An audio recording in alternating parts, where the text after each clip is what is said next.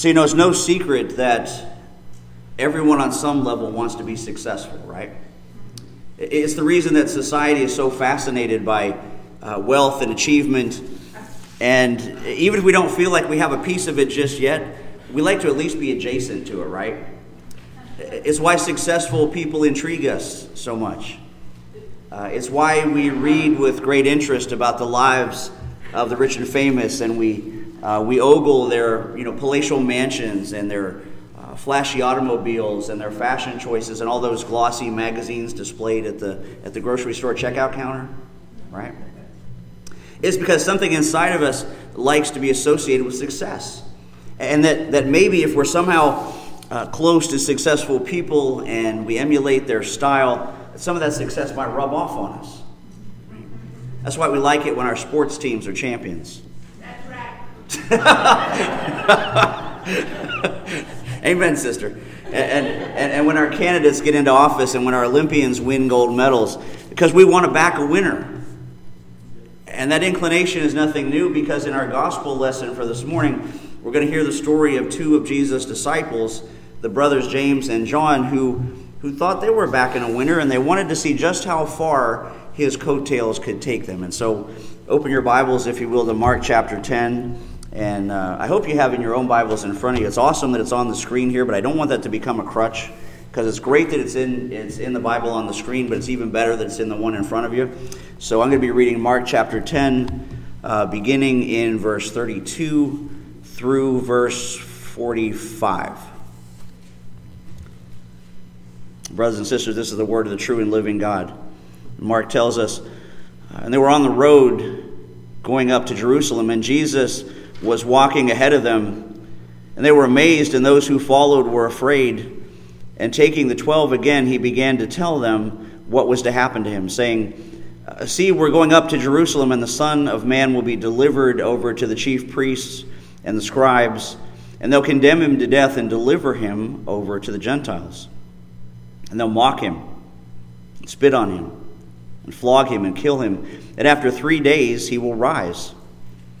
And James and John, the sons of Zebedee, came up to him and said to him, Teacher, uh, we want you to do for us whatever we ask you. And he said to them, What do you want me to do for you?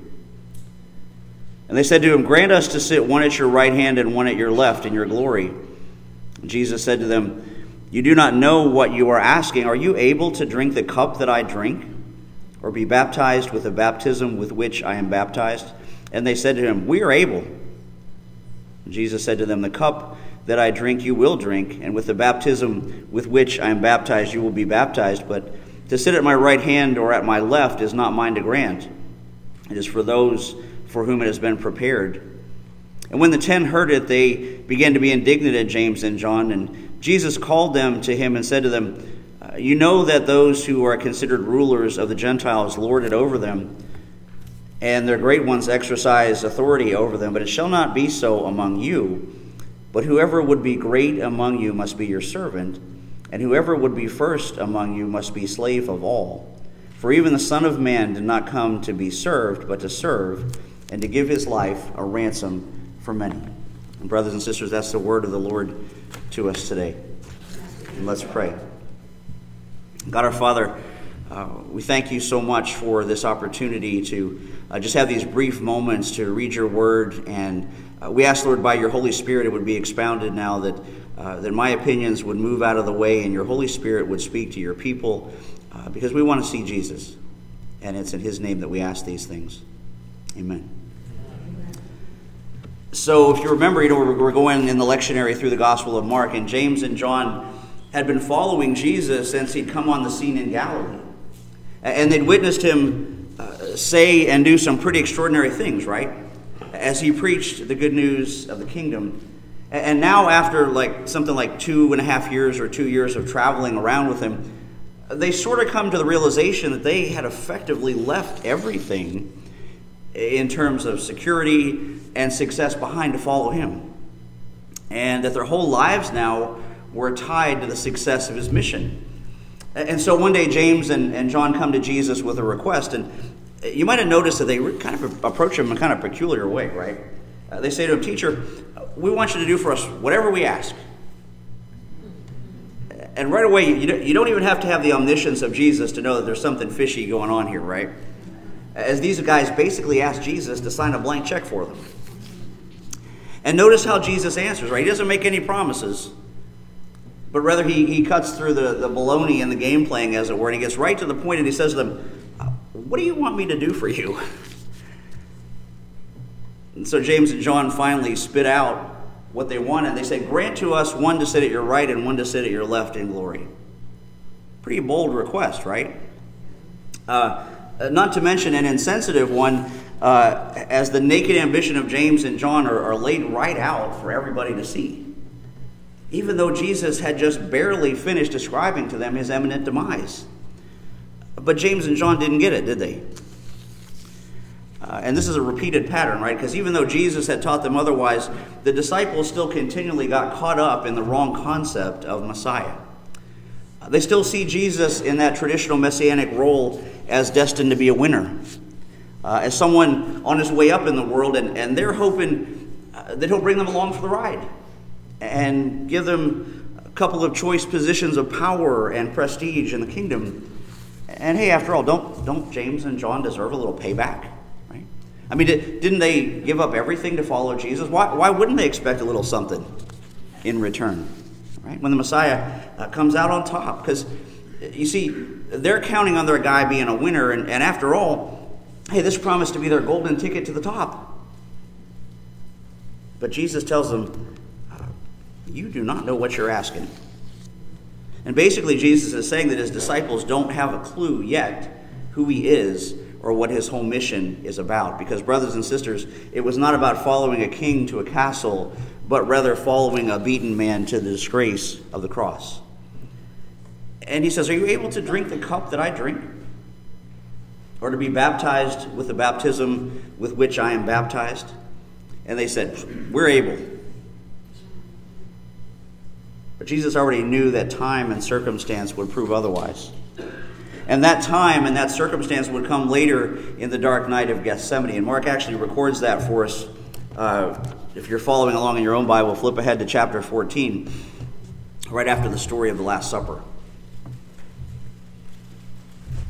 So this is chapter uh, 14, verse uh, 26. And they sang a hymn, went out to the Mount of Olives. And on the way, Jesus told them, uh, All of you will desert, desert me. For the scripture says, God will strike the shepherd and the sheep will be scattered. But after I'm raised from the dead, I'll go ahead of you to Galilee and meet you there. And jump down to verse 31. Uh, no, Peter declared emphatically, even if I have to die with you, I will never deny you. And all the others vowed the same. And they went to the olive grove called Gethsemane, and Jesus said, uh, Sit here while I go and pray. And he took Peter and James and John with him, and he became deeply troubled and distressed, and he told them, My soul is crushed with grief to the point of death. Stay here and keep watch with me. He went on a little further and fell to the ground. he prayed that if it were possible, the awful hour awaiting him might pass him by.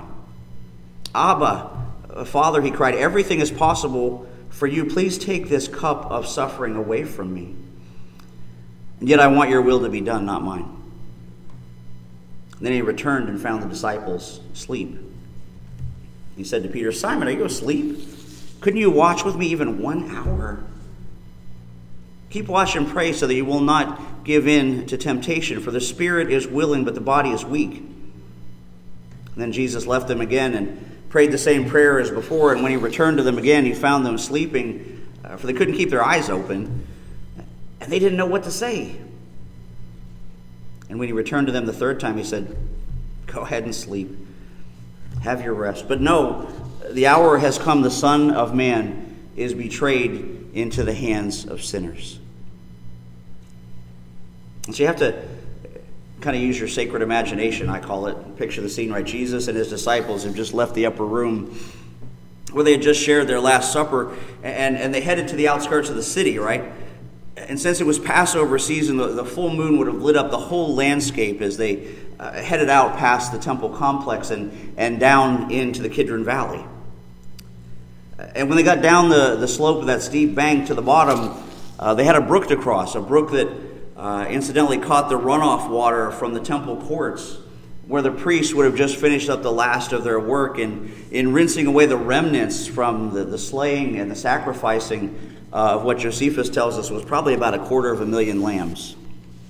So, this particular night, the bank would have been pretty slick.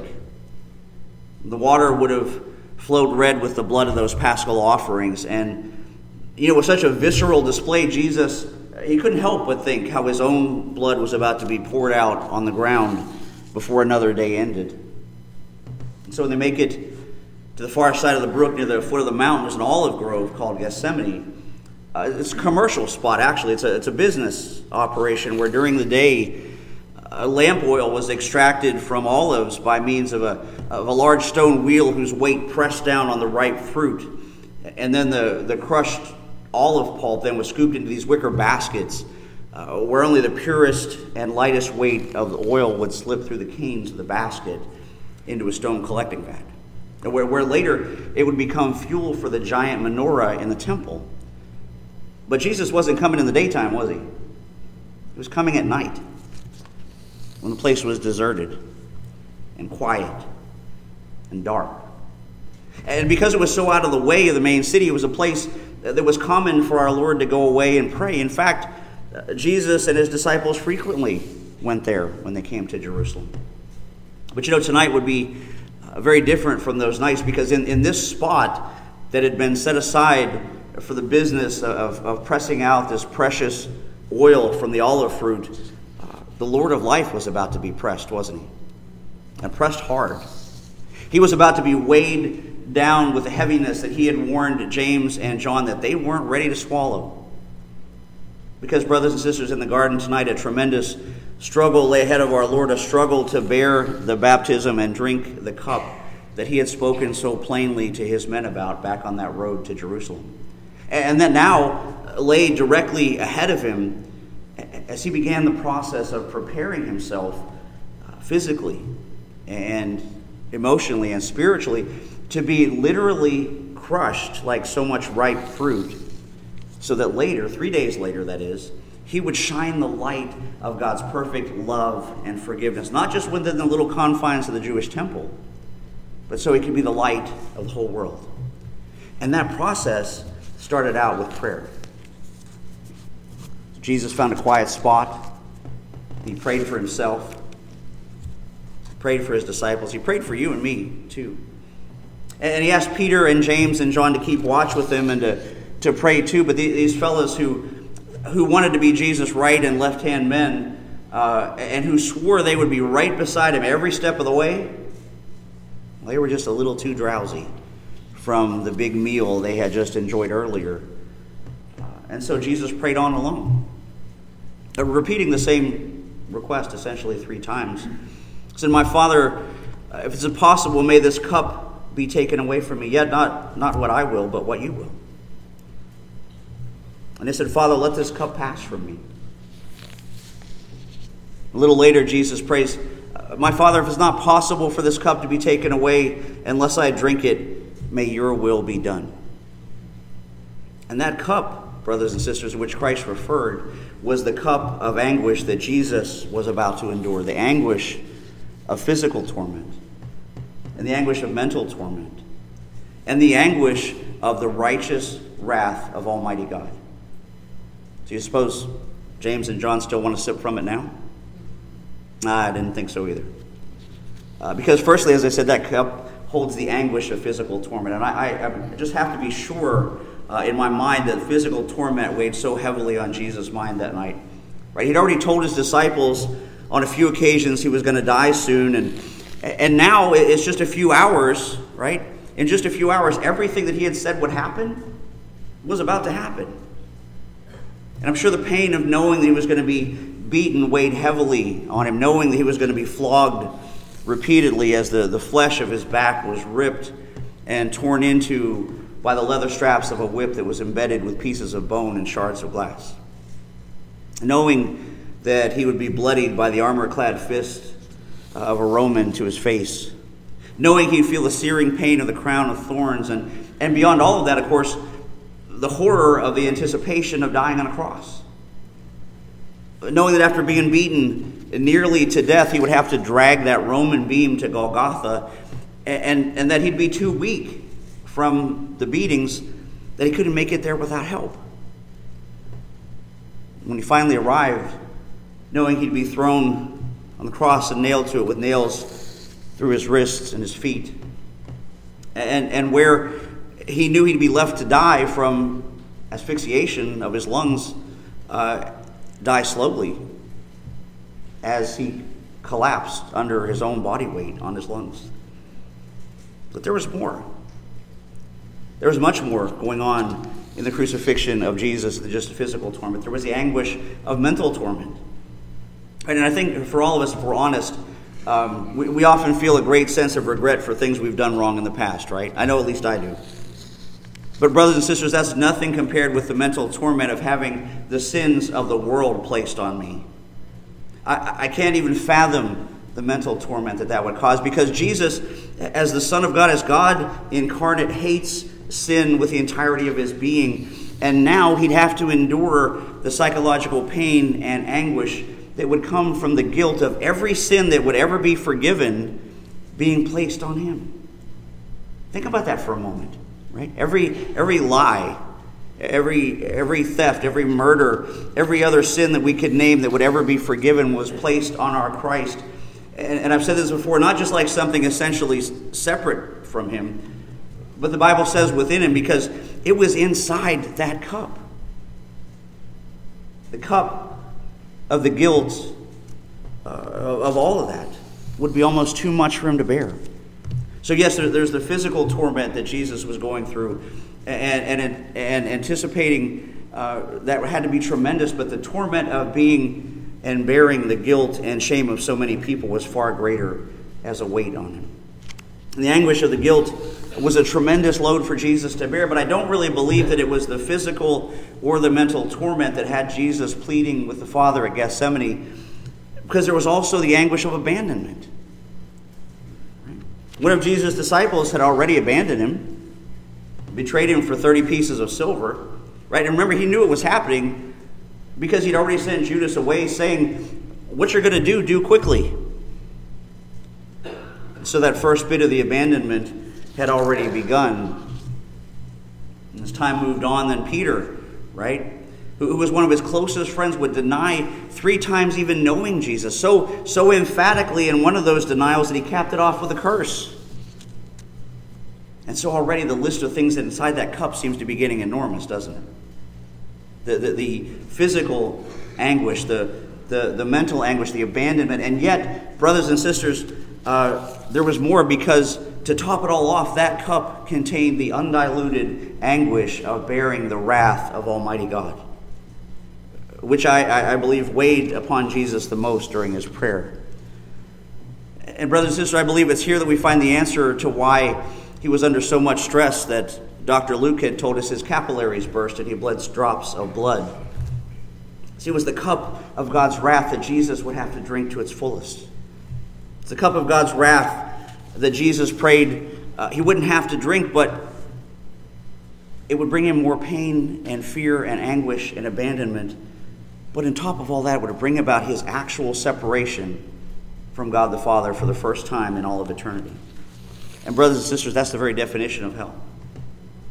That's the reason the Apostles' Creed we repeat every week has that line Jesus descended into hell. Because it was at that moment, with the tremendous weight of God's wrath barreling toward him, that Jesus said, Though nevertheless not my will, but yours be done. Right? It was the, was the last thing he wanted to do, but he did it. And he drank that cup that James and John only thought that they could share. He drank it to the last. Charles Spurgeon said of it, all hell was diluted into that cup of which our God and Savior Jesus Christ was made to drink. And yet Jesus submitted completely, even though he could have escaped it at any moment. Right? Remember, the Bible says even though he could have called 10,000 angels, could have walked out of the garden and said, You know what, folks? You're on your own. Figure this mess out for yourself. But he didn't. Because as Isaiah 53 7 predicted, he was oppressed and he was afflicted, yet he opened not his mouth. And like a lamb that was led to the slaughter, and like a sheep that before its shearers is silent, so he opened not his mouth. A little later, was taken from that garden of Gethsemane and beaten, scourged, spat upon, humiliated, hung on a cross to die, where he was abandoned by his closest friends. And not only that, but for the first time in all of eternity from God the Father. Because while he was there on that cross, he not only bore the guilt of the full weight of our sin, but on top of all of that, he bore the full wrath of God in our place as payment. And he agreed to do it. He, he did it willingly. Nevertheless, he said, Not my will, but yours be done. That's why the Bible says he himself bore our sins in his body on the tree that we might die to sin and live to righteousness. By his wounds you've been healed, straying like sheep, but now have returned to the shepherd and overseer of your souls. And, brothers and sisters, here's why all of that matters to you and me this morning. It's not just a good story. Simple answer is it's why the fierce anger and wrath of God hasn't fallen on you and me instead. And if you're in Christ, it never will. Because it fell on Christ in my place and in yours. Now, for the unbeliever, the answer is not quite so, so pleasant. For you, the truth is, for the unbeliever, the wrath of God still looms over you. And if you were to die today without Christ, you would pay for that sin that you've committed. Uh, you'd pay that punishment for yourself completely on your own. Because, brothers and sisters, the truth is that every sin will ultimately pay, be paid for, either by the sinner in hell or by Christ on the cross. But, but if you're here, and if you can still hear this message, there's still hope for you. Uh, there's hope in the upside down economy of God's kingdom that promises to all who repent and believe that, as the Bible says, even when you were dead in your trespasses and sins, in the uncircumcision of your flesh, God made you alive with Christ. He forgave us all of our sins, having canceled the charge of our legal indebtedness, which stood against us and condemned us. He's taken it all away, nailing it to the cross, and having disarmed the powers and authorities, he made a public spectacle of them, triumphing over them at the cross. And just, just kind of a, as a, a, tidy little way to sum this up in a little bit of time I have left, I want to close with a, a short poem. It's a prayer, actually, written by one of our Puritan ancestors who, who meditated on these kind of thoughts, on these issues long and hard. And This is how it starts out. He wrote, Lord, high and holy, meek and lowly, thou hast brought me to the valley of vision, where I live in the depths, but see thee in the heights. Hemmed in by mountains of sin, I behold thy glory. Let me learn by paradox that the way down is the way up, that to be low is to be high, that the broken heart is the healed heart, the contrite spirit is the rejoicing spirit, that the repenting soul is the victorious soul. To have nothing is to possess all. To bear the cross is to wear the crown. That to give is to receive, that the valley is the place of vision Lord, in the daytime, stars can be seen from the deepest wells, and the deeper the wells, the brighter thy stars shine. Let me find thy light in my darkness, my life in thy depth, my joy in thy sorrow, my grace, thy grace in my sin, thy riches in my poverty, thy glory in my valley, thy salvation in the winter's cup, drained of wrath by you, Jesus, but filled with righteousness and hope for me. Amen? let's pray together. Father God, we thank you so much for sending your son Jesus, uh, who was willing to live and to die, that we might have a, a, a new and, everlasting covenant with you, Lord, a covenant that allows us to come right into your throne of grace. Uh, and so, Father, we ask that you would take that message, and if there's even one here today that doesn't know you as their Lord and Savior, that you would surprise them, Lord, by the power of your presence and by your holiness, that you would give them ears to hear and eyes to see, uh, that they would come to know you, Lord. Uh, and for those of us that believe, we ask you, Lord, to send us out with this message this week. Uh, send us out, Lord, to share it with everyone you bring us into contact with. Uh, and continue to write your words upon our hearts. And we thank you for all that you're about to do in and through us. In Jesus Christ we pray. Amen.